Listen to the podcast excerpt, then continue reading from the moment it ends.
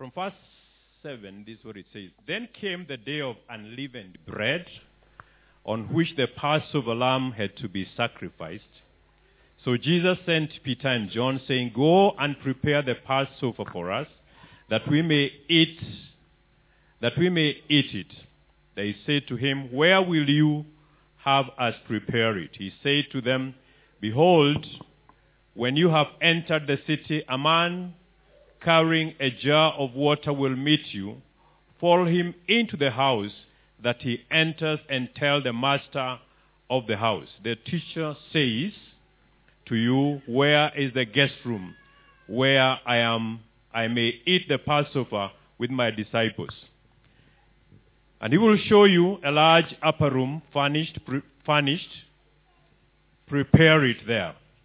And they went and found it just as he had told them, and they prepared the Passover. And when the hour came, he reclined at the table, and the apostles with him, and he said to them, I have earnestly desired to eat this Passover with you before I suffer. For I tell you, I will not eat it until it is fulfilled in the kingdom of God. And he took a cup, and when he had given thanks, he said, Take this, divide, divide it among yourselves. For I tell you that from now on I will not drink of the fruits of the vine until the kingdom of God comes. And he took bread, and had, he had given thanks, he broke it and gave it to them, saying, This is my body, which is given for you. Do this in remembrance of me. And likewise, the cup after they had eaten, saying, This cup that is poured out for you is the new covenant in my blood. Let's, let's go to the First Corinthians, First Corinthians chapter 11, from verse 17. But in the following in the following instructions, I do not commend you, because you have come together. It is not for the better, but for the worse. For in the first place, when you come together as a church, I hear that there are divisions among you, and I believe in it. In, I believe it in part. For there must be func- func- functions among you, in order that those who are genuine among you may be recognized. When you come together, it is not the Lord's Supper that you eat. For in, in eating, each one goes ahead with his own meal. One goes hungry, another gets drunk. What do you not have? What do you not have house? Wait a minute. What? Do you not have houses to eat and drink in? Or do you despise the church of God and humiliate those who have nothing? What shall I say to you? Shall I commend you in this? No, I will not. For I received from the Lord what I also delivered to you. That the Lord Jesus, on the night when he was betrayed, took bread, and when he had given thanks, he broke it and said, This is my body, which is for you. Do this in remembrance of me. I would like you to note the word remembrance, which is also we read in the book and in, the, in, in, in Luke. Those are instructions that Jesus is saying. In the same way, also he took the cup after supper, saying, This cup is the new covenant in my blood. Do this as often as you drink it again, eat in remembrance of me. For as often as you eat this bread and drink this cup, you proclaim the Lord's death until he comes. And then he says, Whoever therefore eats and eats the bread or drinks the cup of the Lord in an unworthy manner will be guilty concerning the body and blood of the Lord. Let a person examine himself then and so eat of the bread and drink of the cup. For anyone who eats and drinks without discerning the body eats and drinks judgment on himself. I've read the scripture because I would like to emphasize, because in this church, we take Holy Communion on a monthly basis, and we have set aside the first Sunday of every month to share in the Lord's table. I would like to remind ourselves, and that's why I took, I'm taking time to read this. uh, that this is a very important ceremony. It's a feast.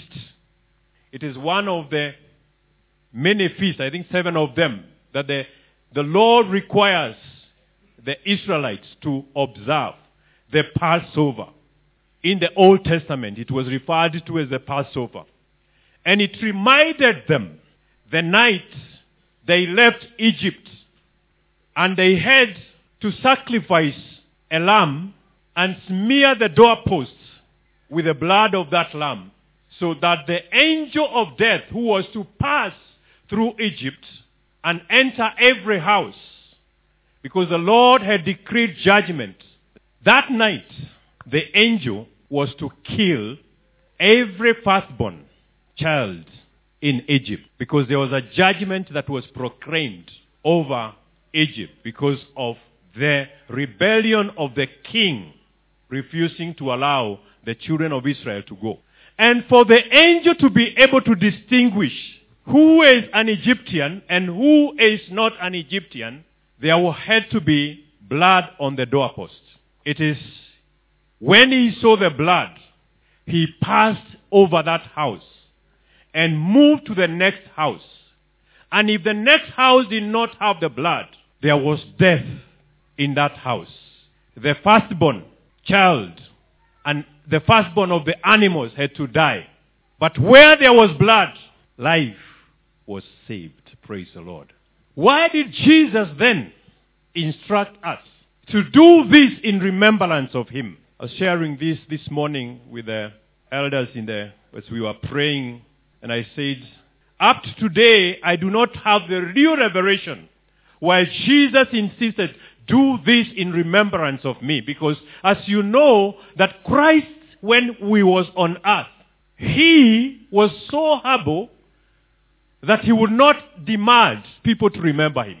But when it comes to this act, he says, this do in remembrance of me. And I said in my interpretation, he was trying to remind them with a lot of humility that I paid the price, that you owe nothing.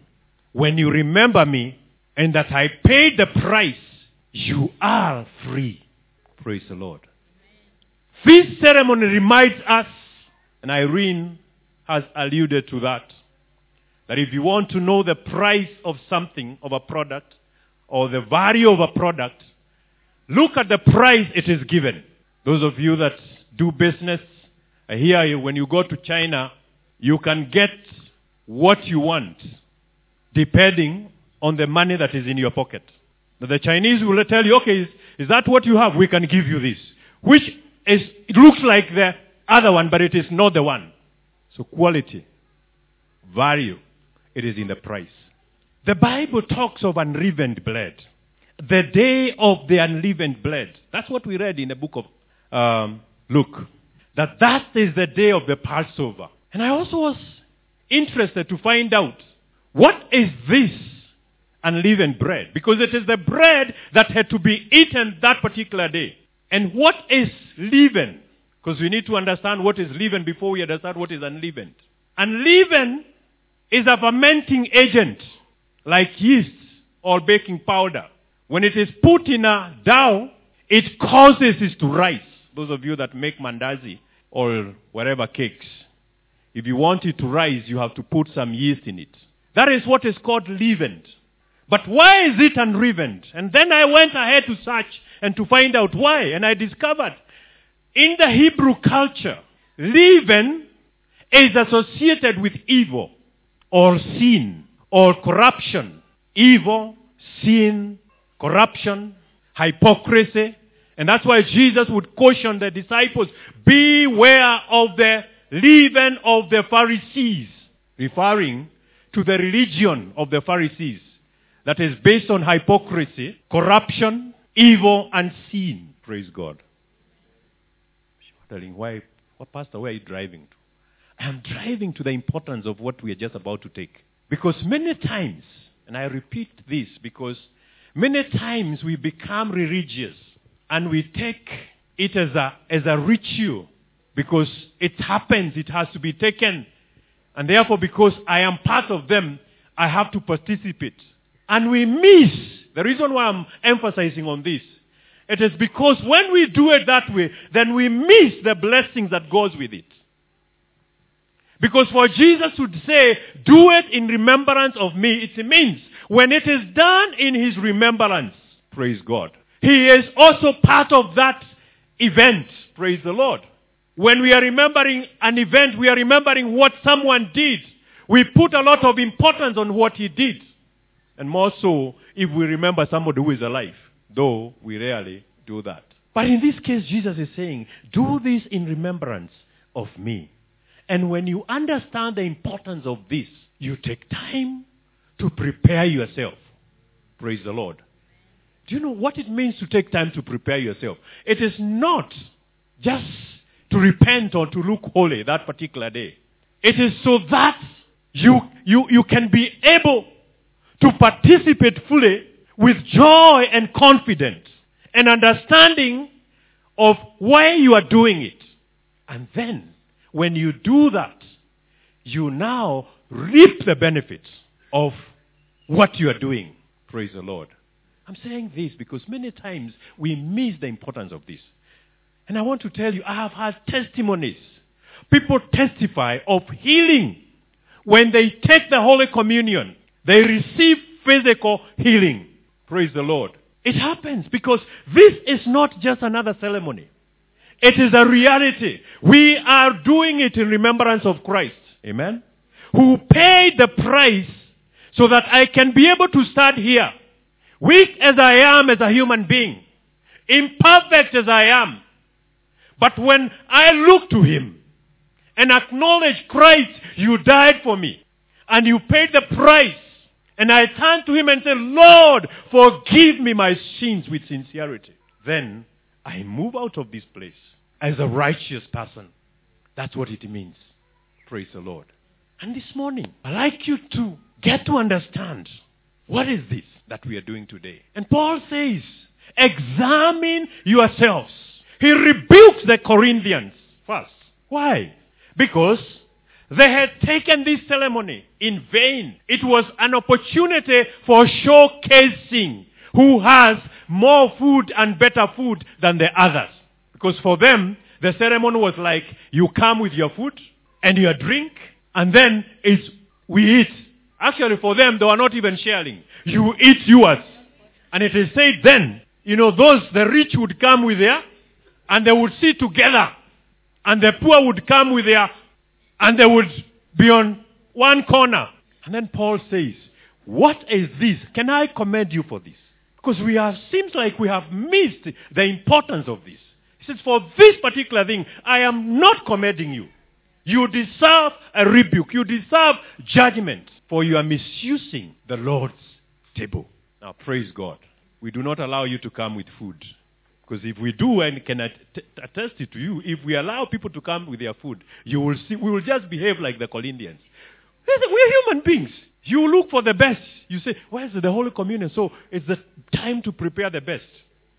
The unfortunate thing is that when you come with your best and you, you do not share with that guy who only came with old ugari that was left over because he had nothing else to bring. Thank God that we have prepared. But, that aside, what about the preparation? What about the examination that we need to examine ourselves? What about taking tests? Did you remember this morning that today is the Holy Communion Day? Did you remember? Now I'm going to ask a question. Come on, let's let's show lift up our hands. If we remembered. Anybody who remembered, you'll be shocked. Yeah? About 20% of us remembered. Now, honestly. Now, can you see the problem? How many of us are prepared for this? And that's why I said, we take it as a ritual. Because we didn't even remember. It's a time, it's a Holy Communion. And Jesus said, do this in remembrance of me. If that reminds you, if, if, if to remember him that particular day, what we are saying is what happened to him. If we understand that it, there was a sacrifice that was made, the Israelites had to kill a lamb. And anyone who never did it that night, I can tell you, it doesn't matter, even if he was a cousin to Moses. The angel did not pass over. he entered into that house and there was death. And I can tell you, there is a possibility that there are some Israelites who lost their firstborns. Because human beings are human beings. When we are given instructions, there are those who will always kupuuza. Ah, haitafanyika. How many times do we say haitafanyi? And these instructions. Praise the Lord. He paid the price. We cannot afford to be taking this lightly. Amen? Allow me to be tough today. And I'm tough as a pastor. The reason is because I see us doing it Sunday after Sunday. And I'm asking myself, is there a transformation that is taking place? Has somebody been healed today? Is there a terminal illness that has been healed when we partake of the Holy Communion? Yet that is what is supposed to happen. Because that cup represents his blood. That bread represents his body. Amen? And the Bible says, by his stripes, the beatings that that body received, we received our healing. Tonight, this morning, I want, my desire and my prayer is that sicknesses will not stand the power that is in that bread. Diseases, infirmities will not stand the power that is in that blood. Sin, evil, and wickedness will not stand it. That we shall be convicted to turn away from sin because there is power of redemption. Guilty that many of us are carrying because of things, sins that we committed, and the devil keeps reminding us, and we've been unable to overcome it. We carry that guilt today. I want to pronounce that guilty will not withstand the power that is in that blood. For that blood has the power to forgive. Amen? And cleanse you and set you free. For that is the reason why Christ came to set us free. Many of us are carrying guilty. And we cannot prosper. We cannot proceed. We cannot encounter His presence because we do not think we are worthy. Tonight or this morning again, as we share the cup and the bread, I want you to focus not on those elements, but on Him who said, Do this in remembrance of me. Amen? And if you believed that by confessing your sins to Him, that you can receive salvation, and today you are saved, praise God. Why do you have difficulties in believing that the same blood has power to deliver you from anything, any fear, any infirmity? Why don't you believe that as you partake of this, that cancer will dry like the fig tree. That diabetic will disappear in the name of the Lord. Even HIV AIDS viruses, if they are in your body, I challenge you, dare you believe and take this believing that it has power. They will dry in the name of Jesus. But the problem, as I said, if we do it like the Corinthians, it loses its meaning. It loses its power. And I can tell you, it will not work for me when tumeipuuza. If there is any defilement within us, because we are body, it will just be another ceremony that has passed. That's why we are concerned. We want everybody to be on board today. Amen? So please, today, I want to give you time to examine yourself, to focus on the cross, and to turn to the cross, and to make confess- confession to Christ. And if possible, if you need to make confession to somebody, confess sins ye to one another. The Bible says so. Praise the Lord. And if we do that, then we shall reap the benefit. And today I'm convinced great things will happen in this house. Healing will take place. Deliverance will take place. People will be set free from guilt. Amen? Because that's what the Lord wants to do in this house today. Hallelujah. I'll ask the worship team. I don't know which song that can cause us to examine ourselves,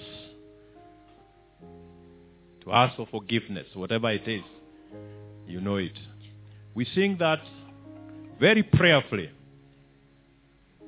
We take, let's give ourselves time and allow the Lord to work on us. Don't be too hard on yourself. release yourself to the Lord today.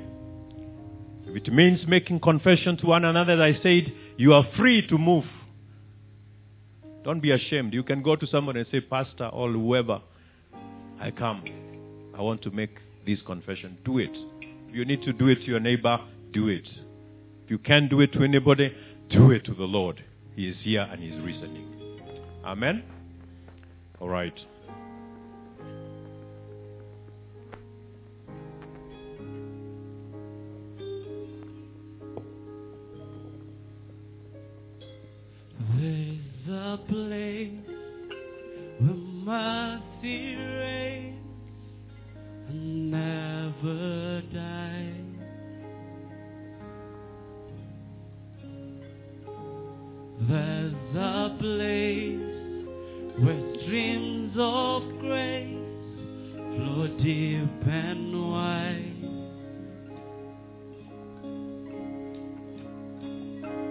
All